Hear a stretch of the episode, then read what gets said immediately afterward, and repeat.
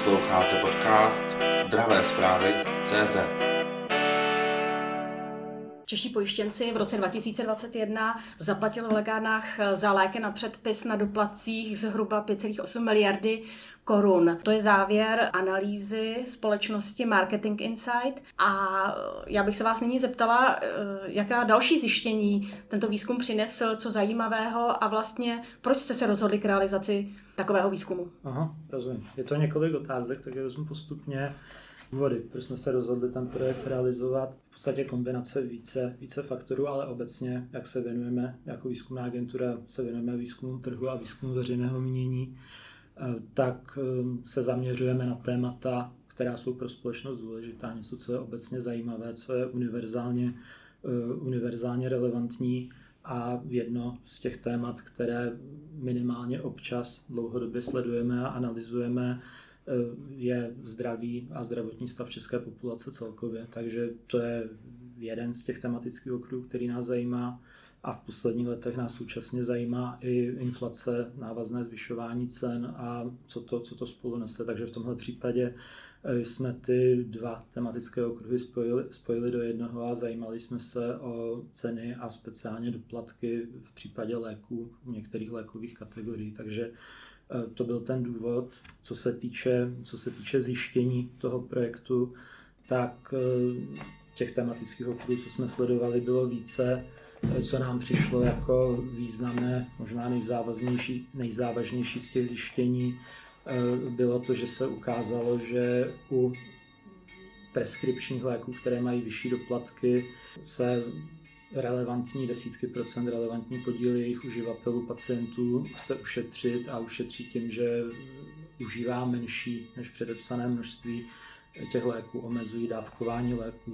To souvisí i s další informací, která sice přímo nepochází eh, od respondentů z dotazování, ale z veřejně dostupných zdrojů víme, že ten problém je koncentrovaný, že víme, že celou čtvrtinu celkového objemu doplatků, jak hovoříme o doplacích, celkem 1,3 miliardy korun, tvoří jenom něco kolem 20, 20 léků, patří mezi ně například glutidy nebo venofarmaka, takže je problém, který je rozšířený a současně je koncentrovaný do relativně malé skupiny lékových kategorií, ty, co jsem, ty, co jsem zmiňoval. Takže ta kombinace v podstatě alarmující do určité míry.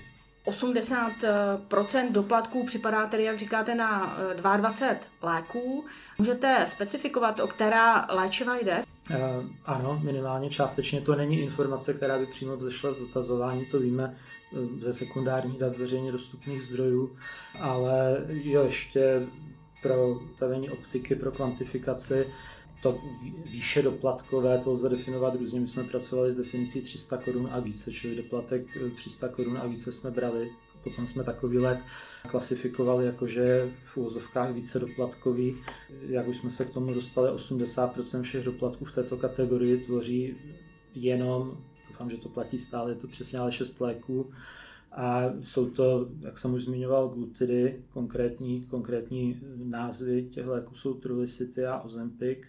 Potom léky na koronovou chorobu, konkrétní názvy těch léků jsou Pentasa a Asacol a potom eh, léky na ředění krve ještě dále, Briliu a kromě nich a nejvíce eh, to platí eh, pro ta venofarmaka a číslo jedna celkově by byl Detralex. Za ten pacienti loni v roce 2021 zaplatili celkem 680 milionů korun. To znamená, projevují se ty doplatky na léky na předpis i nějak v chování pacientů?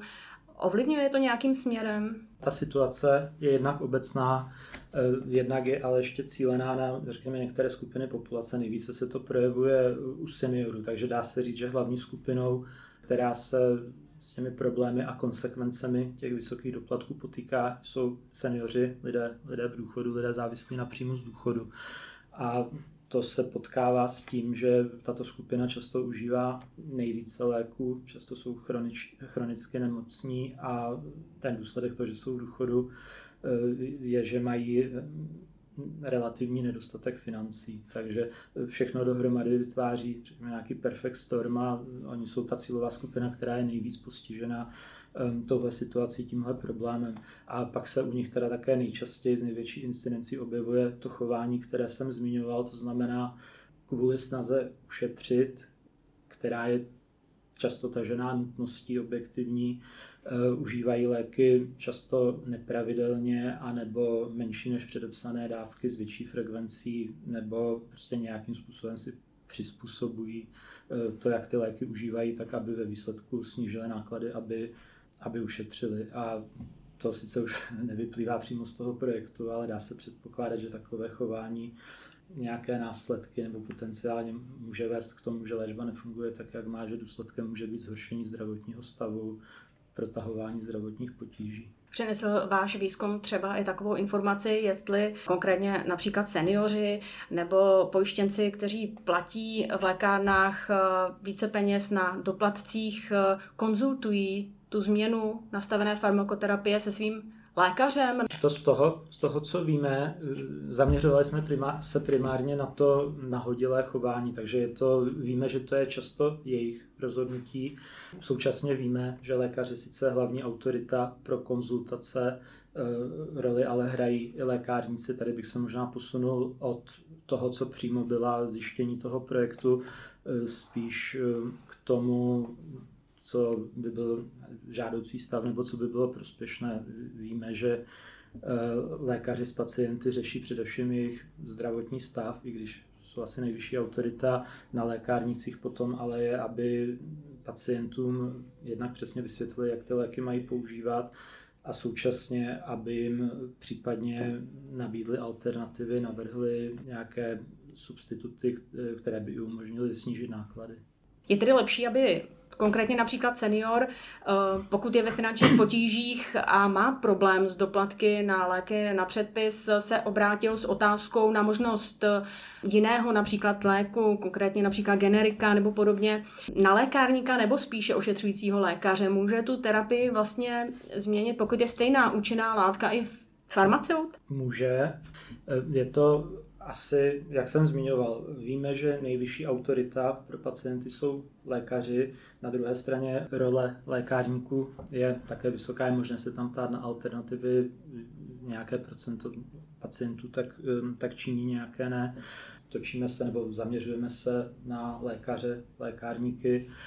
Um, jsou i další možnosti, jak získávat informace nebo srovnávat, srovnávat třeba ceny různých alternativních léků, které mají stejné účinné, účinné látky, takže možností je teda více, než by se zdálo na první pohled. Co mohou čeští pojištěnci dělat eh, pro to, aby se nějakým způsobem dozvěděli, jestli existuje nějaká náhrada za daný léčivý přípravek? Mm-hmm.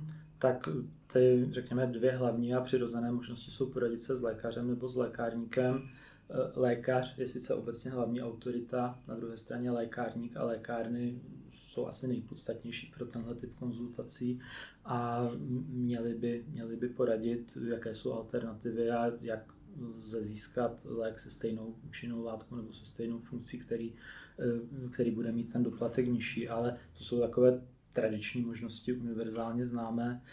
Kromě nich eh, ještě zmíním další, protože to mě osobně zaujalo a dostali jsme se, dostali jsme se nedávno do kontaktu s jednou neziskovkou, konkrétně Non-Profit Pharmatest, která provozuje internetový srovnávač, v podstatě ekvivalent srovnávačů, které existují, které jsou v různých produktových kategoriích, tak oni provozují internetový srovnávač zaměřený na léky a hlavně na jejich doplatky na webu jménem Pharmatest i pomočka doplatky.cz a tam je možné vepsat název léku a ta databáze, která v té aplikaci funguje, potom vrátí alternativy, jestli existují alternativy k tomu léku, na který se, na který se uživatel, uživatel zeptal a každé z těch alternativ ukáže doplatky. To znamená, je možné i na webu bez, to, bez konzultace s lékařem, bez konzultace s lékárníkem, ale jenom eh, doma na webu je možné ověřit, jestli existují alternativní léky k tomu, který byl předepsán, nebo k tomu, který mě zajímá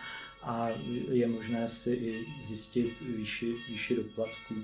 Takže to, to mě přišlo jako nové a zajímavé. A to, to může být první krok. Potom návazně na to by měla následovat konzultace, konzultace s lékárníkem a ověření, jestli, jestli v případě toho daného pacienta je doopravdy ta možnost záměny předepsaného léku za lék s nižším doplatkem relevantní, ale jo, je to zajímavá, zajímavá novinka. Konkrétně ty zprvu udávané léčiva mají, nevíte, jestli mají eh, v Česku nějakou náhradu, nějakou substituci? Pro všechny to vůbec nedokážu, to už bych se dostal mimo, mimo řekněme, pole mojí expertízy, ale uh, uvedu, uvedu jeden příklad. Jedna z těch kategorií, které jsem zmiňoval, jsou léky na žíly, žilní insuficienci, venofarmaka, a ze všech těch eh, léků, kde ty doplatky celkově jsou vysoké, tak číslo jedna, číslo jedna v téhle kategorii léků je Detralex. Eh, ten doplatek v jeho případě se pohybuje kolem 600, asi 618 korun, 608, více než 600 korun, takže je to jednotkově vysoký, eh, vysoký doplatek. A v tomhle konkrétním případě u těch léků na žíly Venofarmak Eh, tak eh, vím, že existuje minimálně jedna srovnatelná alternativa, konkrétně lék jménem Bevenal, kde doplatek je cca 300 korun, takže ušetří pacient, který by zvolil tuhle alternativu, tak ušetří kolem 50 nebo víc než 50 oproti, oproti tomu Detralexu eh, na doplacích. Jsou známy kauzy ze zahraničí, především například Spojených států, kdy lékaři jaksi vlastně trošku ovlivňovali eh, pacienty v tom, který lék jim předepíší, jak si jim podsouvali eh, lék, který má i právě svou třeba lacinější náhradu. Myslíte si, že se něco podobného děje i v Česku, nebo mohlo dít? Je tady nějaké riziko? Děje se to Nevíme to teda konkrétně z toho projektu, z, toho, z tohoto projektu, ale protože projektů zaměřujících se na farmaceutika a na, na zdravotnictví provádíme víc, tak teda z kontextu dalších projektů víme, víme, že v Čechách je to také, také běžná praxe. Současně eh, víme, že se to, že se to děje, je to, je to vidět i ze statistik, takže je to, je to běžné změna, změnit to asi v tomhle okamžiku je, je obtížné a jak to je pro ty hráče téhle situaci výhodné, tak aby se to změnilo, tak pravděpodobně by to záviselo na proaktivitě samotných pacientů. Jiné cesty můžou existovat, teď mě nenapadají. Čili má to v ruce samotný pacient, aby se zeptal v lékárně svého farmaceuta, případně svého ošetřujícího lékaře a v neposlední řadě se obrátil na vyhledavač na internetu a zjistil si, jestli tady něco, eh, jestli tady nějaká náhrada jeho léku, za který doplácí. Já osobně existuje. to vnímám tímhle způsobem. Je možné, že jsou třeba další alternativy, ale eh, tak v mezích mých znalostí toho, co jsme zjistili v rámci tohoto výzkumného projektu, v mezích toho, co třeba víme z dalších výzkumných projektů na podobné téma, tak ano, já to vnímám takto. Sledujte zdravé zprávy CZ.